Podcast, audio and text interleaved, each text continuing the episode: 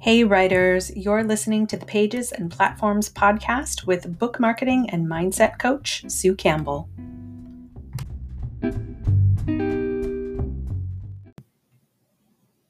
Hello, everyone. I am recording this in April of 2020 during the midst of the global pandemic. So, I, of course, want to start out by saying that I hope you're all um, safe and well right now. Uh, I have been talking to a lot of writers lately, and I've been talking to writers who want to be writing and are not currently writing. And I've been talking to writers who are writing and very happy about it. I've talked to writers who are not writing and perfectly fine with it. Today, I want to focus on that group of you who would like to be writing right now and think you could due to your circumstances, but you're not. You have some obstacles that are in your way, and maybe you want some help clearing them. So let's talk about what gets in the way of not only doing your writing, but of course also doing your marketing, because I'm the book marketer. So we can talk about that too. It's actually a pretty good time for book marketing for almost all authors.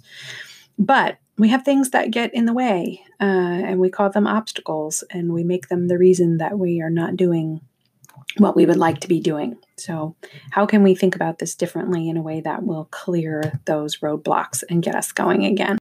I have some great data for you, actually, because right now I am helping um, Tim Grahl. He is the guy who trained me in the book marketing world.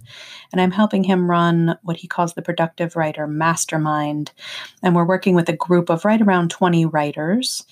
And in addition to taking Tim's course, Productive Writer, there's a mastermind element and a group element where they have set their goals for this six week period and shared them with me. And when I asked them to set their goals, I also asked them to tell me the obstacles, the biggest obstacle that they saw that was going to get in the way of achieving their goal. So it was very interesting because of the around 20 people, the goals rolled up into about three different types of goals. People were working on a book, or they were working on their book plus their book marketing, or they were trying to get daily writing done, either by word count or by, you know, time on the clock spent writing. So those were the goals. Uh, not surprised to see similarities there. And then in the obstacle department, there were about four different obstacles uh, that I saw come up repeatedly. And those were time, uh, fear of failure, procrastination, and perfectionism. So each of those obstacles sounds very different and like it would need a particular specific approach to clear that obstacle. But what I want to let you know is that the real obstacle we all face is the story we're telling ourselves. As writers, we tell stories for a living. And when we sit down to write a book, we absolutely know that we're telling a story and we're doing it on purpose. But when we're just walking around inside of our own heads every day, we think that we're just telling ourselves facts, right? We believe everything that we think. And that does not necessarily serve us well. We really shouldn't be just believing every random thought that comes into our head because we develop these intricate stories that get in our way and stop us from reaching our full potential. And we just feel like that's actually our circumstances. That's just what's going on. And that's that's just the news. And it's not. Um, we're telling ourselves stories and we have to learn to identify those stories. And I like to say, as writers, of course, when we're telling a story for a reader, we need to progressively complicate things. We need to make it hard on our characters so that we can tell a good story. But when we are sitting down to do our work and setting up our lives in a way to do our work, we need to be easy on ourselves. We need to be much gentler with ourselves than we are with our characters. And we're usually not very good at that. So, I want to take a little time to dig into this and look at each of these obstacles from the lens of the story that you're telling yourself. So, when you're telling yourself, I'm too busy. I don't have time to write. I don't have time to do my marketing. It's really important to realize that that is a story that you're telling yourself. We actually all have the exact amount, same amount of time in a day, and we're all just choosing different priorities in how we spend that time. And we may have very good reasons for doing that, but we do need to recognize that it's a choice. Right? When we say, I don't have time and I'm too busy, we become the victim of our own story. And when we reframe that story and tell it differently in a new story, we can say, I can choose to prioritize this, right? It's not the time, it's how I use it. And I've been choosing not to prioritize it, and I can make a different choice. And then you're empowering yourself and you're becoming the hero of the story rather than the victim. So that's, you know, a, a, very brief glance at that time excuse that so many of us use. Um, and so many of us right now have extra time on our hands. Um, so we need to work on using that time in a way that serves us and making sure that as we go forward, we're going to tell ourselves a different story about time and make sure that we're making responsible choices when it comes to our time and not just letting things happen to us. When we talk about failure and fear of failure, the story in that is somehow we're trying to tell ourselves that failure is inherently bad or maybe you're telling a story about how people will judge you if you fail. And that is not a story that is going to serve you. You can look at that story differently and tell a new story and say, failure is absolutely part of the process to becoming successful, right? You don't become a successful concert pianist by playing brilliant piano from the day you were five years old. You learn by failing again and again and making mistakes, but you keep on slogging through until you get to what you define as success. Failure means you're trying. Um, there's a coach who I love, um, who I'll talk about later in the episode, and she says you're either winning or learning right? Failure, the way we define failure, especially in the US, um, is just so detrimental to our own mental health and it just stops us in our tracks. If you take that out of the equation, you are not failing, you're learning. And you're either winning or you're learning. And you've got to learn on your way to be able to win. When we look at the next obstacle, procrastination, really the story we're telling ourselves when we procrastinate is I'll do it later. And as we procrastinate more and more, we actually start to know that that is actually a bunch of crap. We are not going to do it later because we've followed this pattern for so long. So I have some personal experience with this in my early 20s. I was an absolute, well, actually, all through my teens and well into my early 20s, I was a champion procrastinator and it felt absolutely terrible. I couldn't complete assignments on time. I couldn't complete paperwork on time. I couldn't complete anything on time and just felt horrible about it all of the time. So the story that I had to start telling myself was that doing it now will feel so much better. And setting little micro goals for myself, things that I could attain that didn't feel so overwhelming and, and kind of gave me the urge to procrastinate. And I had to just slowly build up my tolerance for doing things um, right away and notice how it felt so much better and actually became a source of instant gratification for me to not put off a task rather than to procrastinate and go seek out some other form of instant gratification.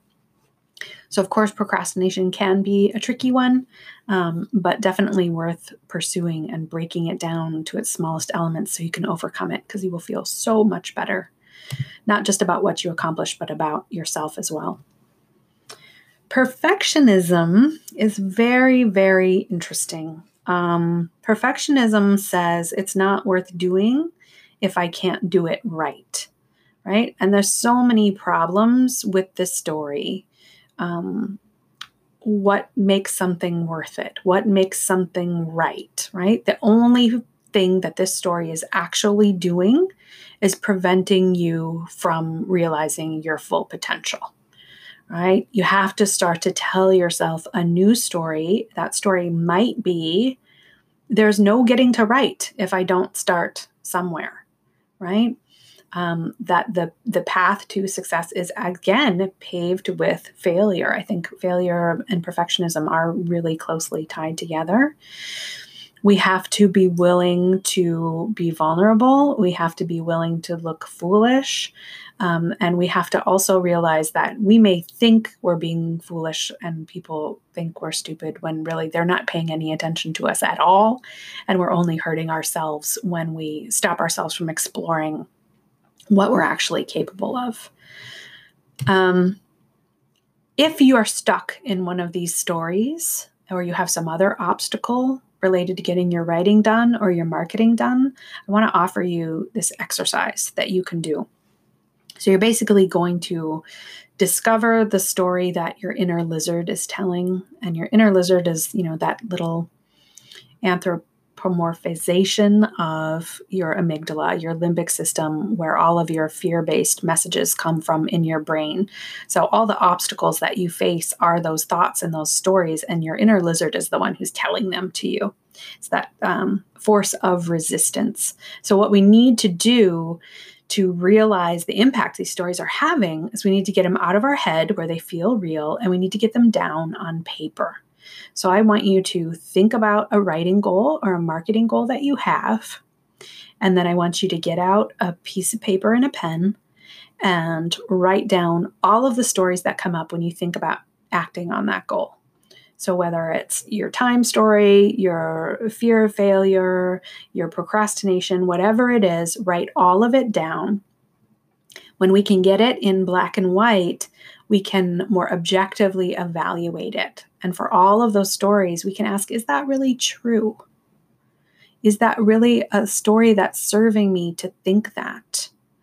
Right? Just download it, get it all out on paper, and start questioning it. Um, I want to teach you about um, a concept called the model. It was developed by a brilliant life coach named Brooke Castillo. And the model, you'll see echoes of it in many other disciplines and with many other thought leaders. But I really like the way that Brooke frames it, makes it pretty easy to understand um, at first. But then, of course, the deeper you go, um, the more nuance you find. But it's a wonderful starting place to start to dissect the impact of the stories that you're telling yourself and learn how to tell a story that serves you better. So basically, the model consists of five um, five things, right? So you start out with a circumstance. So a circumstance is an objective fact about the world. It's something that if you put 50 people in a room, they could all point to it and say, yes, that is a true and solid fact. It's a circumstance, right? So maybe your circumstance is that you have an unfinished manuscript, right? You could print it out and you could show people and they'd be like, yep, that's not done, right? that's a partial manuscript. It is unfinished and you have two different writers and they each have an unfinished manuscript, right? They both have the same circumstance. But when you get to the next piece of the model, which Brooke calls thoughts, but because we're writers, I want to call them stories. When you get to the story that you tell yourself about the circumstance, you, you can find very easily two writers who won't agree about that circumstance. One writer may be delighted that they have even a partial manuscript and they're feeling like their thought is, This is amazing. I've written part of a book. And then you may have another writer who looks at that unfinished manuscript and says, I'm a horrible writer. This is unfinished. I can't figure out a way to finish it. I'm, I'm worthless. So they're having thoughts about the exact same circumstance that are totally different. When you have the thought your thought then creates feelings. This was the biggest aha moment for me. Oh my God, my thoughts create my feelings, right? We think our feelings just kind of come out of nowhere. Um, and that's not the case. Your feelings are arising because of the thoughts that you're having about something. Um, so when you have a feeling, if I'm the writer who's very excited that I have a partial manuscript, then that feeling creates a motivation to take action that's the next piece of the model. And the action based on that feeling of this is wonderful, right? That proud feeling that I have a partial manuscript. My action line then is filled with um, actions I'm going to take to finish the novel, right? I'm excited to work on it every day. So I'm going to work on my novel. I'm going to seek editorial help. I'm going to get beta readers. I'm going to join a writing group. All of these actions are buoyed and spurred on by that feeling. And then your actions determine your results, right? So if I'm taking all the actions I need to finish a book, uh, the result will be a finished book at the end of it. Now, if we go back to our other writer who had so many negative thoughts about that unfinished manuscript, the feeling that that is going to generate for that writer is probably a much less helpful feeling when it comes to taking action. So that may be hopeless. I feel hopeless because I don't have the skills I need to finish this manuscript because I'm a bad writer because I have an unfinished manuscript, right? And that is not going to generate the type of impetus to take action that's going to get you a finished manuscript. And your result is going to be you still have an unfinished manuscript, and it's going to reinforce your original thought that you're not a good enough writer to even finish a book. Right? So you can see the loops that our thoughts create and the impact that they have down the line to the type of results that we get. So we have that lizard model, right? The story the lizard is telling about your unfinished book. Maybe you're saying, I don't have time to finish the book. And then you feel defeated. And then you don't work on your book and your action line. And the result is your book stays unfinished. You can see how every one of the obstacles that we've already talked about, the story that we're telling ourselves is going to lead to an undesirable result.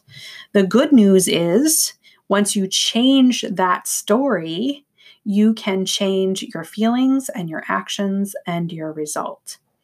So, the circumstance of your unfinished book, let's say that you were a procrastinator and now you can tell yourself a new story and say, I'm developing these new productivity habits uh, that mean that I will be able to finish this thing. And that has you feeling determined. And that has you taking actions to make small changes in your productivity that have a really big impact and ultimately result in a finished book. So, what I want you to do is uncover that lizard story that your brain is telling, realize that it is not serving you, and then find a better story to tell yourself, one that will make you feel a way that will motivate you to take action and to achieve the result that you want to achieve. Because there's no achieving results without taking action, and there's no taking action without creating an inspiring feeling, and there's no creating a feeling without having a thought. So stop getting hung up on your circumstances because we have these big, beautiful writer brains that can choose to think about a circumstance however we want to think about it.